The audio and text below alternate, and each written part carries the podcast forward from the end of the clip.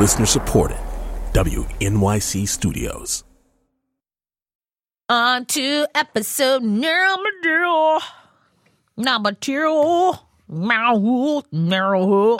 dropping a deuce. hey, hey, hey. Welcome to So Many White Guys. And I'm your host, Phoebe Robinson. Okay. That's Joanna. I can hear you say okay. Did you say okay?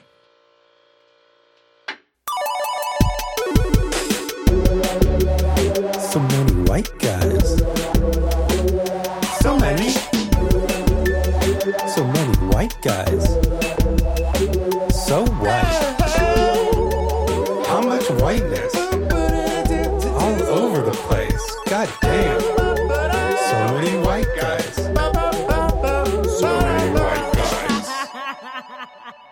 Hey, hey, hey. Welcome to So Many White Guys from WNYC Studios. I'm your host, Phoebe Robinson. You lovely LOCs, that's listeners of color, are tuned into the second episode of my second season. As always, I'm joined by the maven from Minnesota, the white Robin Quivers. She's as smart as a whip, and we are happy to have her. Oh my god. She's Louise Phoebe. Jeez Louise, Joni, you gotta learn how to take a compliment. You gotta learn how to receive the good. well, you know, I don't know. I mean, don't you get shy? Like when people give you compliments, don't you just kind of feel like you want to like shake it off? But then you think about it later and you smile.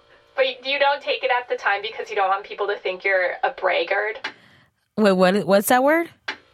A braggart. Braggart? Braggart? Say Mick. say say Mick Jagger. No, I'm not doing this. Say I'm it. Not. Say not. it. I'm not. Please. I'm not. No. Why no, not? No. Um. So, Phoebe, you know what was really great about this interview is that Mick I Jagger. loved you with Lena Dunham. I know, but you know what I really want? I want to talk to Mick Jagger. Do you think Mick Jagger would want to be our token like literally just want to like push your microphone over right now. Oh no, don't destroy the equipment.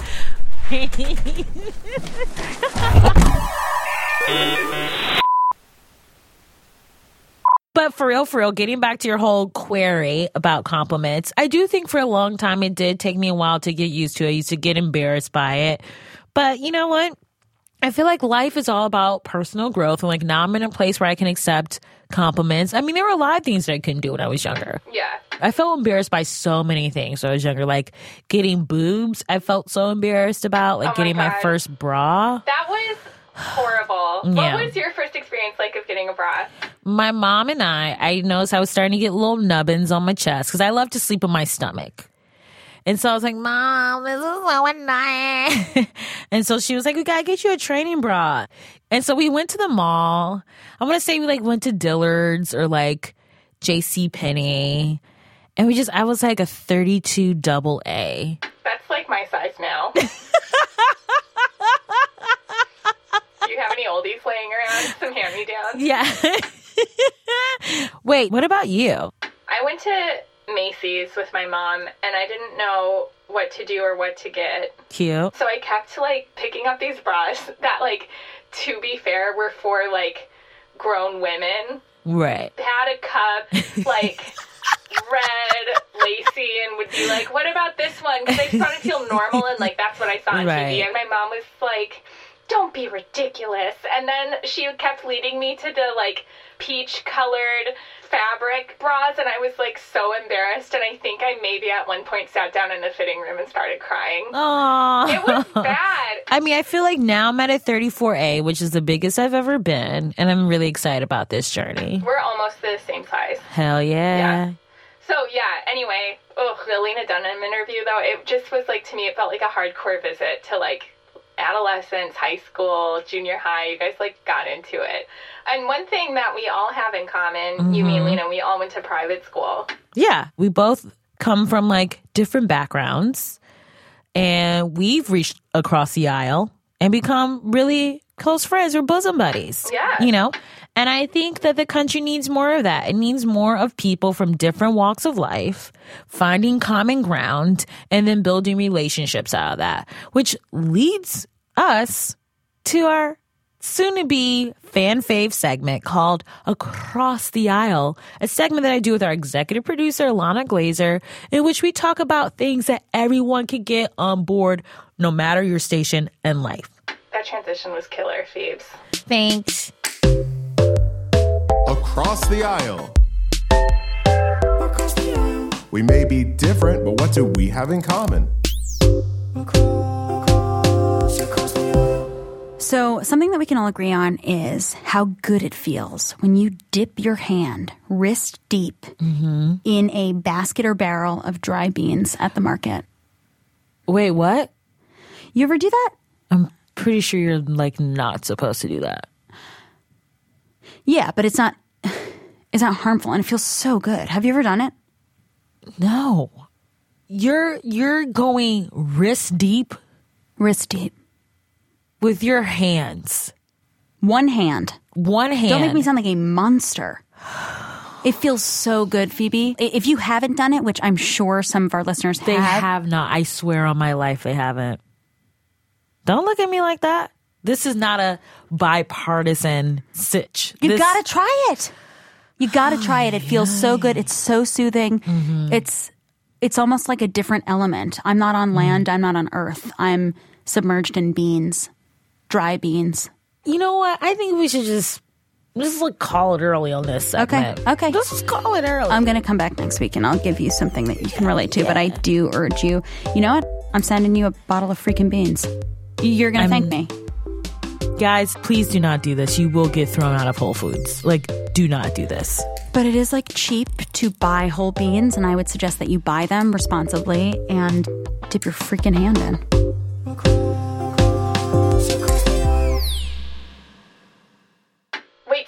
Was she talking about beans? Yeah, what did you think she was saying? Like peens? I mean, if the shoe fits, Oh my god. that's like not so off brand. She would not be talking about dipping her hand into dry peens. Yeah. Oh my god. Phoebes, yes, Johnny Mitch? we gotta get to the sponsors.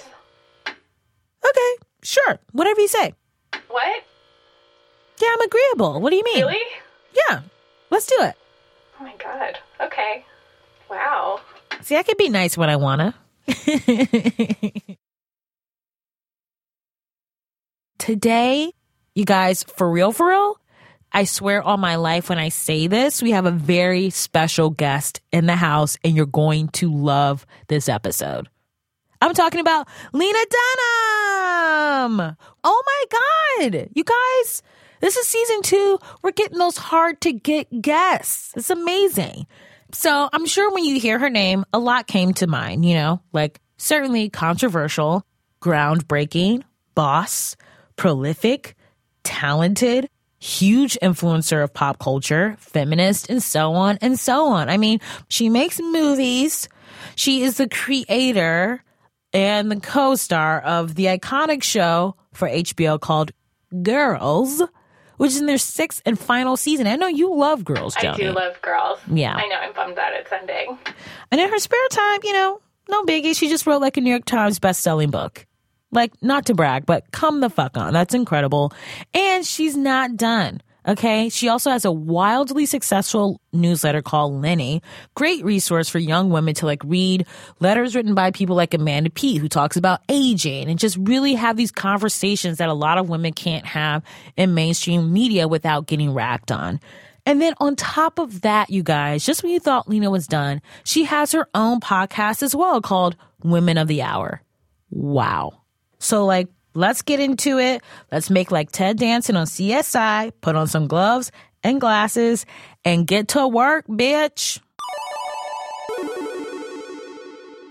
It's an honor to be here with you. Oh, Lena, that's so sweet of you. Thank you. You look great. Um, it's so nice of you to say. Yeah, it's true. You know, it's you never know what people when you only see them on TV Yeah. and then you see them in person for the first time. It's either like great or it's like you're surprised, but you're surprised in a way where you're like, oh, I was just an asshole and I thought this person was going to like crap, or it's a disappointment. Yeah, well, You know what I mean? I feel like one thing I feel lucky about is that my TV show is not about me looking glamorous. So Yeah. everyone is always like pleasantly excited to meet me. like I've never had a reaction of like, oh, I thought you'd be thinner or I thought you'd be taller. Everyone's like, I thought you'd be like 50 pounds heavier. And Mm-hmm. Oh my God. So because my character like dresses not in a way that's so flattering and like she's often making some like pretty upsetting fashion choices. And so like if I just show up in like a sweater and leggings, I'm like already winning and like beating your expectations. and that's like a great situation to be in. Yeah. yeah, I like the sweater. It's very cute. Thank you so much. Yeah. Just by showing up like in something that vaguely resembles cashmere, I have surprised you. You did. And know, excited you. On the show, it's a lot of where I'm always like, oh, that's a choice I wouldn't have made with that shirt. no, I mean, I always say Hannah's like not just the sale rack at Urban Outfitters, but like the rack that's like, this is five years old. It has a hole in it. And like, we will throw it in the garbage if you don't take it today. Like, she, that's her Yeah. choices. And then she'll like find something like really fun in her mom's closet that's actually not fun at all. But like, what I do give her props for is like commitment and like mm-hmm. really having her own style. Like, Yeah. she's not ever being swayed by the larger populace. It's all about her look and she knows what she wants, even if it's not what's right for her. Yeah. But that's so many people. Like when I look back on how I used to dress years ago, especially like when I moved to New York, I moved here when I was 17 from Ohio, I would like buy tourist t shirts. I would buy like I love New York and then like wear that around. I thought that was an excellent fashion choice. I get it. I remember there was a phase where like buying like shirts on Canal Street and like cutting the sleeves off and like wearing it with a little skirt. and guess what? People still had sex with me, so go figure. yeah. So take that, everybody. Yep. Um, so this is clearly our first time meeting. And we had one interaction on Twitter when you mentioned my book and I wrote like, thanks, boo. and I was like, oh my God, she called me boo. Yeah. and that was it. But even though we've like never really hung out before, we do have like a lot in common and I think like a very obvious commonplace is that we both talk about things that are like NSFW, like we talk a lot about like sex.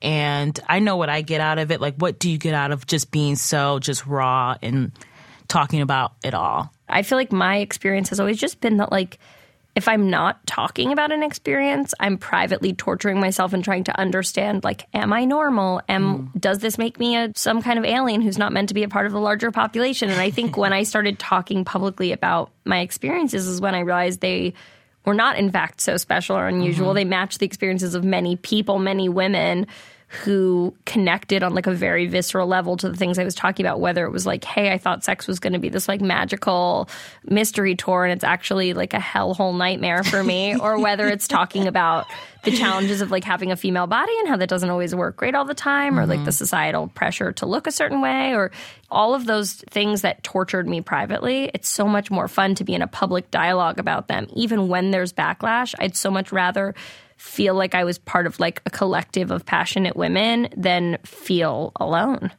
I'm down for people to think anything about me. I took a toilet selfie off of Instagram and everyone Yeah. thought that I was like doing it because I was like upset about people's comments, but really I was just upset because everyone was like, "Are you shitting?" and I was like, "No, I'm clearly peeing." like I just couldn't deal with the idea that people would look at it and Yeah. think of me pooping. Like that was the stress for me. Yeah. Does that make you feel like you have to self censor or I'm the worst at self censoring. Like Mm-hmm. I like truly never learn a lesson. Like everything like I really try, but like everything I've ever gotten in trouble for, I've gotten in trouble for over and over and over again. And I've learned is the crazy part. It's like I'll have a dialogue, I'll learn, and then I'll really think I'm coming at it from a different perspective, Mm-hmm. and then I'll get in trouble again. So that shows that I'm either like oblivious to criticism or the stupidest woman in the world, Mm. or somehow managing to like shelter myself from all of this angry feedback. But like, I honestly thought when I put the picture up, I was like, it's so like adorable to just be peeing, like to be so like downtown and free and just like peeing. And I was like, and it shows less of my body than like a bathing suit shot. So who cares? Right. And then it was like the implication that a woman is like using one of her bodily systems is like too upsetting to anybody. Right. Yeah, and it was great that you replaced it with the iconic, I guess you can use with I, I don't want to mock it with quotes, but it's like in the history of things it's not iconic. It's not. But but to me, Jenny Right. McCarthy on the toilet for Candie's is iconic. Yeah. And I realize she is supposed to look like she's shitting because she's reading a newspaper. right. But um But I do want to go back to you saying that you feel like you learn lessons, but like your behavior kind of stays the same. Yeah. What do you think is the blockage that's happening that doesn't allow you to absorb whatever information that you received in a way that will inform your decisions going forward?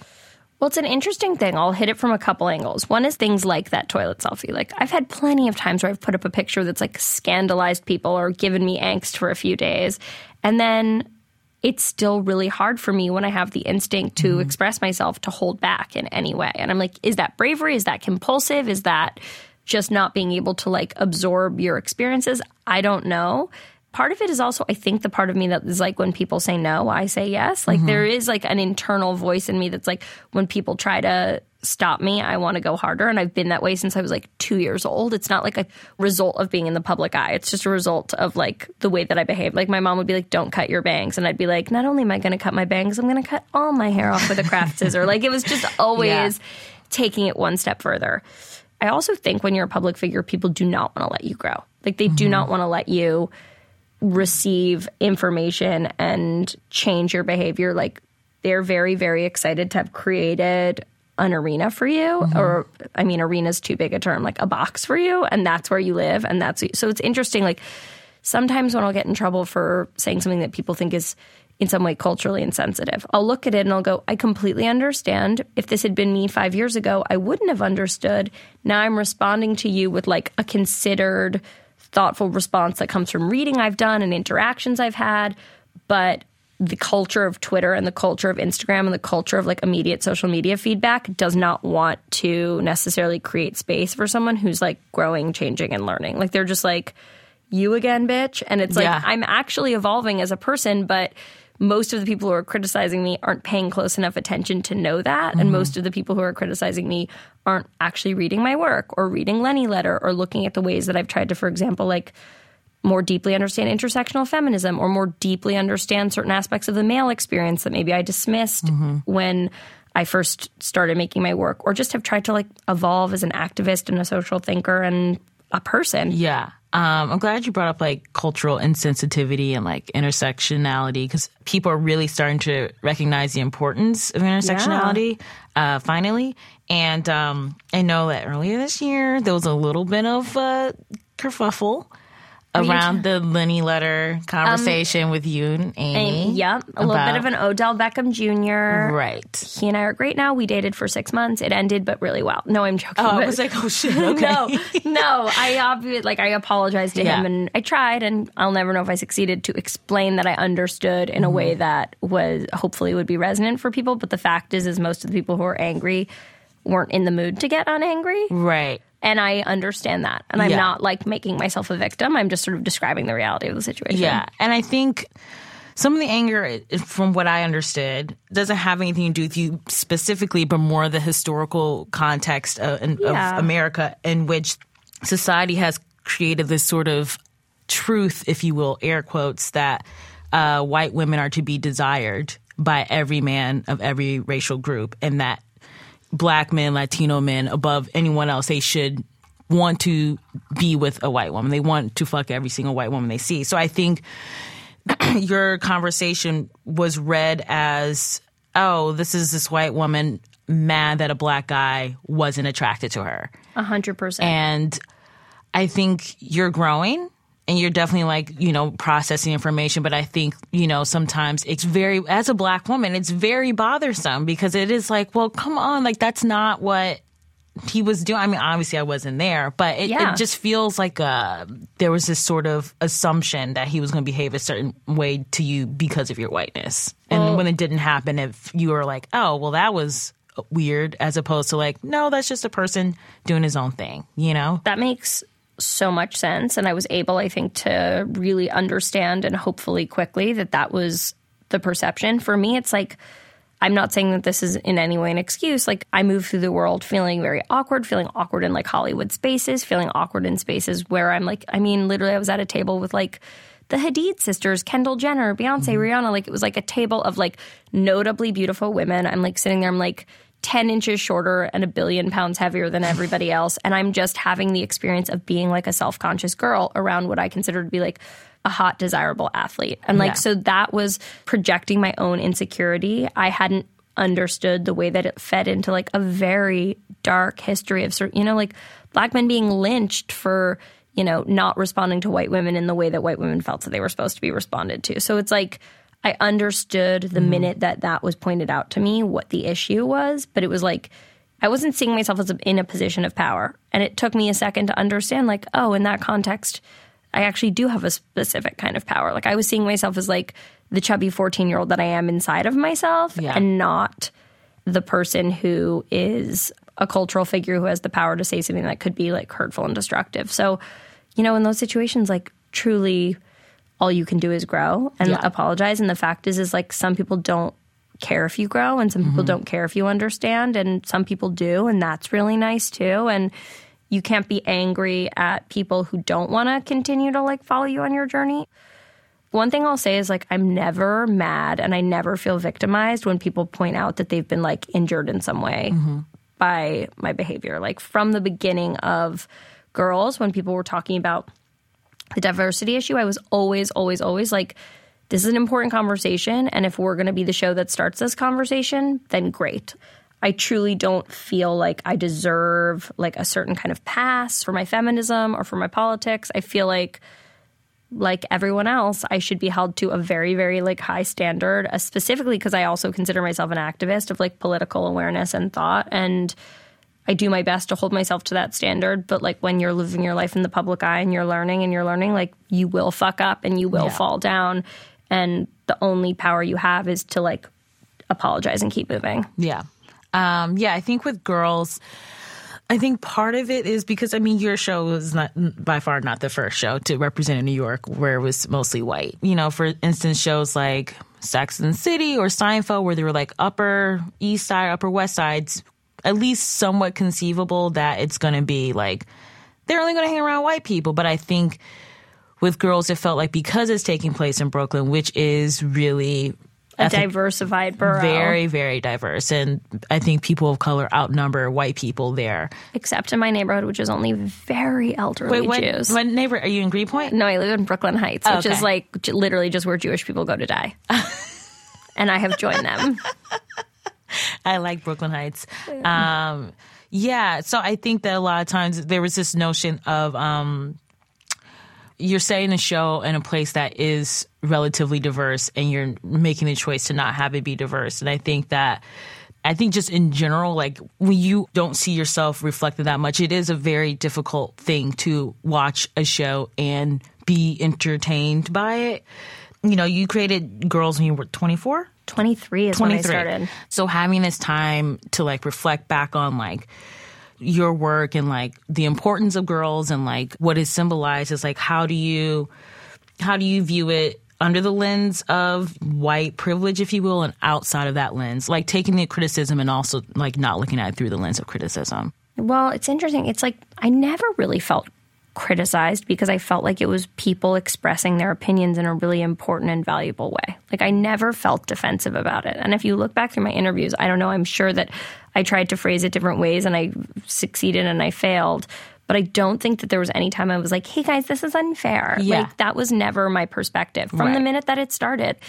But it's interesting, like you said, the thing like to do something in a borough like that and to make a choice not to make it diverse. And it's like because I was 23, because I was coming out of such a specific kind of childhood in like Manhattan private mm-hmm. schools and then a liberal arts school in Ohio that like who like, you know, they bless them, they try with diversity, but that's not really what's going down. It's Yeah. like there was just a certain amount of ignorance. It's like I almost wasn't making a choice because choice informs knowledge. Right. And choice implies knowledge. Mm-hmm. And so it's like I was literally like, I'm half Jewish and I'm half Christian, and two of these girls are Jewish and two of them are Christian. Like it was the most personal expression. Mm-hmm. And I had no sense the world would see it. So I had no sense of what the world wanted from me. And I also, at that point, to be totally frank, didn't have enough women of color in my life talking to me about what representation meant to them mm-hmm. for me to even understand that my show would be seen and have that kind of power. And so, like, everything that happened, getting a pilot deal, getting to make a pilot, getting to make a show, like, all of it was shocking. And then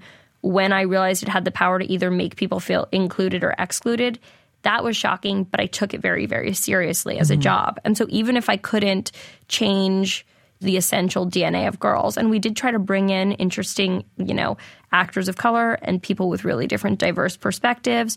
But it was like the DNA of the show, which was these four girls, had at that point been baked in. But it was like, I understood, and Jenni and I have said this publicly a lot. Like, we're not going to make another show that has like four white girls on the on the poster. That's not something that we're interested in doing. And because now we've been very deeply educated about how much representation matters. And so, like, the two things I'd want to stress would be like, I'm not using my youth as a defense. I'm just saying that I think I was in the position that a lot of young white people are in, which is just like a lack of knowledge and a lack of mm-hmm. understanding. And even though I came from this super liberal family and this super liberal background, and I could give you the buzzwords, like there was something deeper mm-hmm. that I didn't understand. And I'm not presuming that I understand it all now, but I'm presuming that I understand a lot more. And then the other aspect of it was just that, you know, that criticism really hit home for me. And I've tried to, especially Lenny Letter, which is Jenni in my feminist newsletter. I mean, Which is great. thank you so Yeah. much. Yeah. I want to talk about another aspect of girls, which is the nudity on the show, which I think is empowering and I think it is great. you. And I think everyone struggles with body issues, but I think women in particular, because of the media, struggle with body issues even more. And I'm wondering, do you feel like more in tune with your body now that you've dealt with it in such a public way? It's a really interesting question and it's a complicated answer because I've written about this publicly, but I've also I have a chronic illness, which is endometriosis, Right. which is you know an, ill- a reproductive illness that affects one out of every ten women, and so at the same time that I was sort of like embracing my sexuality in this like super mm-hmm. public and open way, I was also experiencing like a lot of chronic pain and multiple surgeries and going through the experience of really kind of like having my body betray me in a lot of mm-hmm. ways. And like like you, I'm a workaholic and I'm someone who likes to feel productive and engaged at every hour of the day. And illness doesn't always allow you to do that. And so it's been an interesting thing, which is like I don't give a shit if somebody calls me fat. There's literally no part of me that has like I just don't have a feeling left about that. I don't have a feeling left to give Yeah. but my struggle's really been much more with like taking care of myself and understanding that my body is like the only one that I have at this point mm-hmm. until we really enter the Westworld universe. Yeah, I think when it comes to to body and health, I think it is it's a very touchy issue I think with women because there is this notion that like for instance when women get pregnant it's always like look how quick they bounce back. It's 4 weeks and they they look great and, and It's gonna take me like six years. I'm gonna like have all my children and then like maybe take another six years. There's no way. And I'm not going to be one of those people who's like, you see them from behind and you don't, they're pregnant and they turn around. Like, I'm going to gain a solid 90 pounds. Like, I just, like, I know myself. Like, I know what's going to Yeah. go down. Yeah, but I think there is this notion that like women for some reason there's this pressure on us like whenever we have like some sort of like health issue that we have to bounce back quickly and like if we don't like when Hillary got pneumonia from like literally touching everyone's hand which is what happens when you touch everyone's hands. You know, it's interesting. Like, I had to skip an event a few weeks ago. Like, I just wasn't, I wasn't feeling my best, and I skipped a, a book event. And I got like a message back on Twitter from this woman who was like, "You can't sit and sign books." She was like, "I ha- was back at work from my C-section after six days," and I was like, "That's not something to be proud of. That's like the damage of this country." It's like everyone's in a constant contest. Like, especially when you mm-hmm. work in TV and film, everyone's like, "I only slept three hours." They're like, "All I've had to eat for three days is coffee." Yeah. I haven't seen my wife in six weeks, and it's like none of those things are things to brag Yeah, about. you're like, gonna get a divorce. You have a eating problem, Yeah. and you're gonna die at sixty because you don't sleep. Yeah, a hundred percent. Like everything you just described is setting your life up to be a fucking failure. Yeah. Like,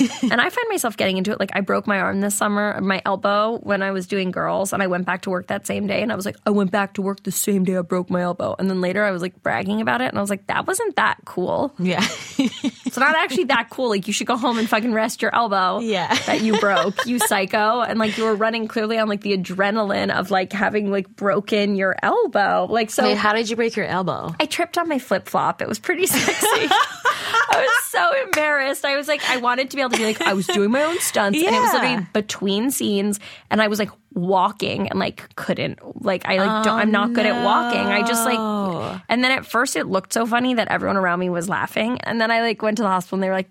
It's broken. and it like swelled to like the size of a grapefruit. And then I was back at work like, what up, guys? And everyone was like kind of looking at me like I was insane. Right. And it was insane, but also you have a job to get done. Yeah.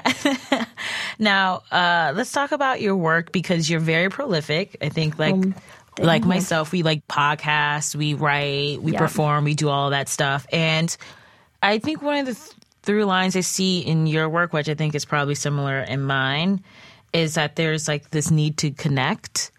You know, I'm thinking about like obviously your character Hannah, and obviously writing a book is a way of communicating to the reader. And I think it's different for every person why they feel this need because I think it's something that everyone feels. Yeah. But I think performers and artists in particular feel it more. Yeah.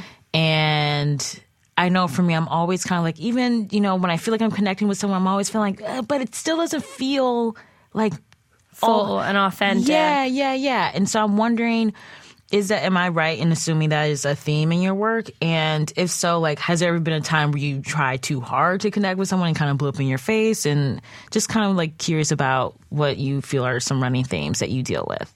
Yeah, I mean, I think so much of it is about just feeling less alone and mm-hmm. feeling like people are understanding you and really understanding you. Like, what's better than feeling understood? Almost nothing. Even if it's just with like your little sort of group of people who, like, even, you know, I have like a text chain going with four of my closest friends after the election. It's just like a safe space to express our anxiety and our fear and our pain. And like, nothing's ever been more necessary to me than that. And like, just that little area where like, you know, you're going to be safe and you know, nobody's going to tell you you're an idiot or tell you to go fuck yourself. Like Yeah. that's so important. And then in terms of trying to connect and it blowing up in my face, like I definitely I've always been like a pretty trusting person. Like I've always been mm-hmm. someone who like if someone sits down across from me at like, you know, a group hang at a bar and starts to tell me about their breakup, I'm like there with my arms open and like suddenly they're crying in my arms and I don't know how it happened. And like I remember like two and a half years ago or something, I like was trying to get a cab. Uber was not yet popping off in mm-hmm. Los Angeles.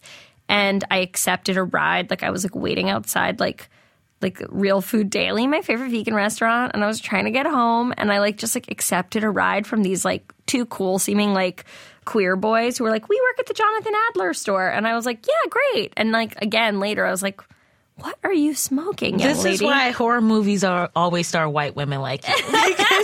Because you don't get in the car with two dudes and just go, Yeah. this is going to be chill. I was like, they're gay. I was like, they're gay. You know who else was gay? Jeffrey Dahmer. And he ate people. So yeah, it's true. White they do star white women just like me, and I'm the one, and I would not be the one who lived to the end. So, uh, did you meet your boyfriend under less scary terms, or was it also like one of these like, oh, here's a guy, I'll just go talk to him? Oh no, we were introduced by his sister, which I would argue is like the safest way to Oh, meet that's someone. great, She yeah. was my friend already, and she set us up on a blind date. So I was like pretty unafraid, and I also like had a lot of friends, like Mike Birbiglia, who's a comedian, who's a good friend of both of ours, was Yeah. a big part of introducing us, and he was the one who like. Jack was told to email me, and then Mike was like, "No, but actually do it. Like, she's actually not. She is insane, but like, she's not insane." So that's how we met, and it's been almost five years. But there were plenty of gentlemen before that that I was like, "You live in a van? That's great by me."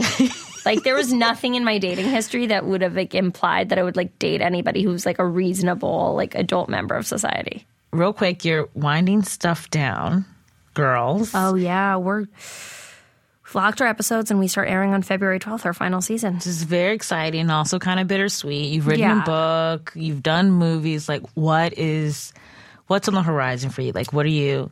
I'm finishing up another book right now. It's Oh, fiction. congrats. Thank you so much. It's a fiction book, so it's something I'm really excited about. And then we're continuing to expand Lenny. So we have a Lenny book imprint. Our first book is an amazing book of short stories by a writer called Jenny Zhang called Sour Heart that's going to be coming out um, this year. And then we're expanding Lenny with um, a series of short films that we're doing with HBO and just trying to really make like sort of spread the aesthetic and vision of Lenny like across platforms. Cool. And then Jenni Konner, who's my um, creative partner, and I are work. We're developing a few TV things and a few feature things, and just gonna like see what falls into place first. And I'm gonna do something I haven't done in a long time, which is not know what's coming. That's exciting. It is. It kind of makes you want to barf Yeah. every morning, but like it is also exciting. And so you also have your own podcast, Women of the Hour. Thank you for Yeah. shouting it out. Yeah, I do. And mm-hmm. it's our second season and it's sort of like a feminist variety show. Like we mm-hmm. just try to really we'll pick a topic, you know, a, a sexy, fun topic like illness or grief. And then we'll just talk to a bunch of different women about their stories and interweave them and all share something that's personal. And I love it because it's just a way to hear a lot of different women's voices and to get educated about a bunch of different issues. And it's not like, we wouldn't be opposed to having celebrity guests, but that's like mm-hmm. the real focus is just like women across the country and their resilience and their experiences. And it's just really fun. I'm excited because we have an episode coming up about cats. Oh, okay. It's our most cheerful episode. so specifically about cats. Yeah, and just Okay. like women's relationship to cats, cat ladies, Yeah. cat stuff. Because we found this old recording, my mom and me, of me at age eight doing my own radio show exclusively about cats called the Lena Dunham Cat Radio Show. And so that is like the impetus for our cat episode. Yeah. Well, I'm grateful for your work and Thank you. I'm grateful for Yeah. yours, and I'm grateful to be here on so many white guys. Yeah, and like even though like there have been points where I'm like, oh, I don't agree with what this thing on girls in terms of like race or whatever. I do think that having work that makes you want to have a discussion, I think is extremely valuable. And I think your work does that, and I think it does it really well. I think people assume you like want to be surrounded by like yes people. Right. I'm like, what's fun about that? Like you want to be surrounded by people who like challenge you and push you and ask Yeah. you to be better. And like it's funny, someone once was like, Do you feel like you have too many yes people in my life? I'm like, I would kill for some yes people. I have so many no people. Yeah, well, thank you for challenging us and presenting a perspective that is hasn't been seen before. and you for the same for, thing. for sticking with it, and you know, especially when like men are always allowed to do whatever the fuck they want, and no one ever really questions it or challenges it. That's I appreciate so nice. that. That means so much. I was just looking at the Golden Globes and then I saw like Mel Gibson's nominated for a million things, which, Which and is I was like, like so gross. And I'm just like, it's so crazy that like Mel Gibson gets like make those like insane movies and like scream about Jewish people Yeah. in the street, and then he gets to like make a movie and everyone's like, but he's an artist, and it's like, if a woman went on a rant about Jews, Yeah. like. She would literally be like put in a dungeon. No A woman in Hollywood went on a rant about Jews outside of Moonshadows in Malibu. Like, no. yeah, and it's also like for fucking Hacksaw Ridge. Yeah. like What is that even about? It's just another war movie, which I'm not. No one, please tweet me. You're crazy. I'm not anti-war movies, but I do think No. there is a Isn't it so sad that we live in a world where you have to be like, guys, I'm not anti-war movies. no. But there's just like another like white dude jerking off about like the heroism of like another white man. I'm like, Yeah. I could not be less interested in that. Me too. I literally was like, even the title, like Andrew Garfield's a wonderful actor. I can't wait to watch him in something. It's Yeah. not going to be this. Yeah. That would be a seventeen dollar nap for me. the expensive nap. Yeah. Okay, so we got to get out of here, but let's go take a very expensive nap and watch. uh Hacksaw Ridge. Yeah, let's go watch Hacksaw Ridge. We're gonna do it together. Yes. We're headed to that theater right now. Thank you, Phoebe. Thank you.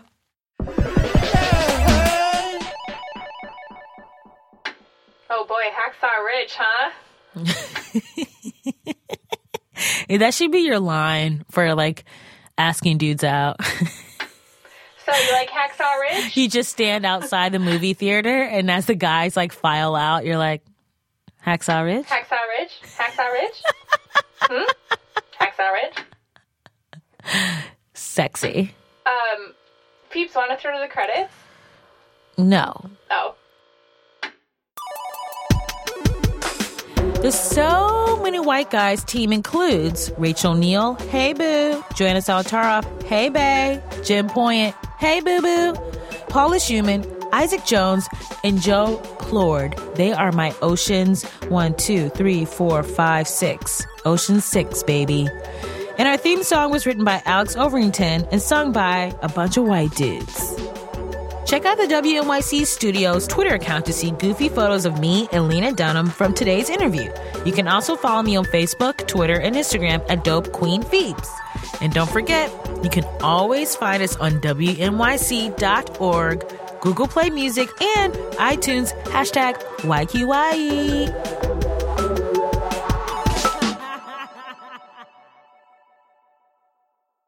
I'm talking about Lena Dunham. Shit, I, I fucked up her name. Lorna Durham. uh,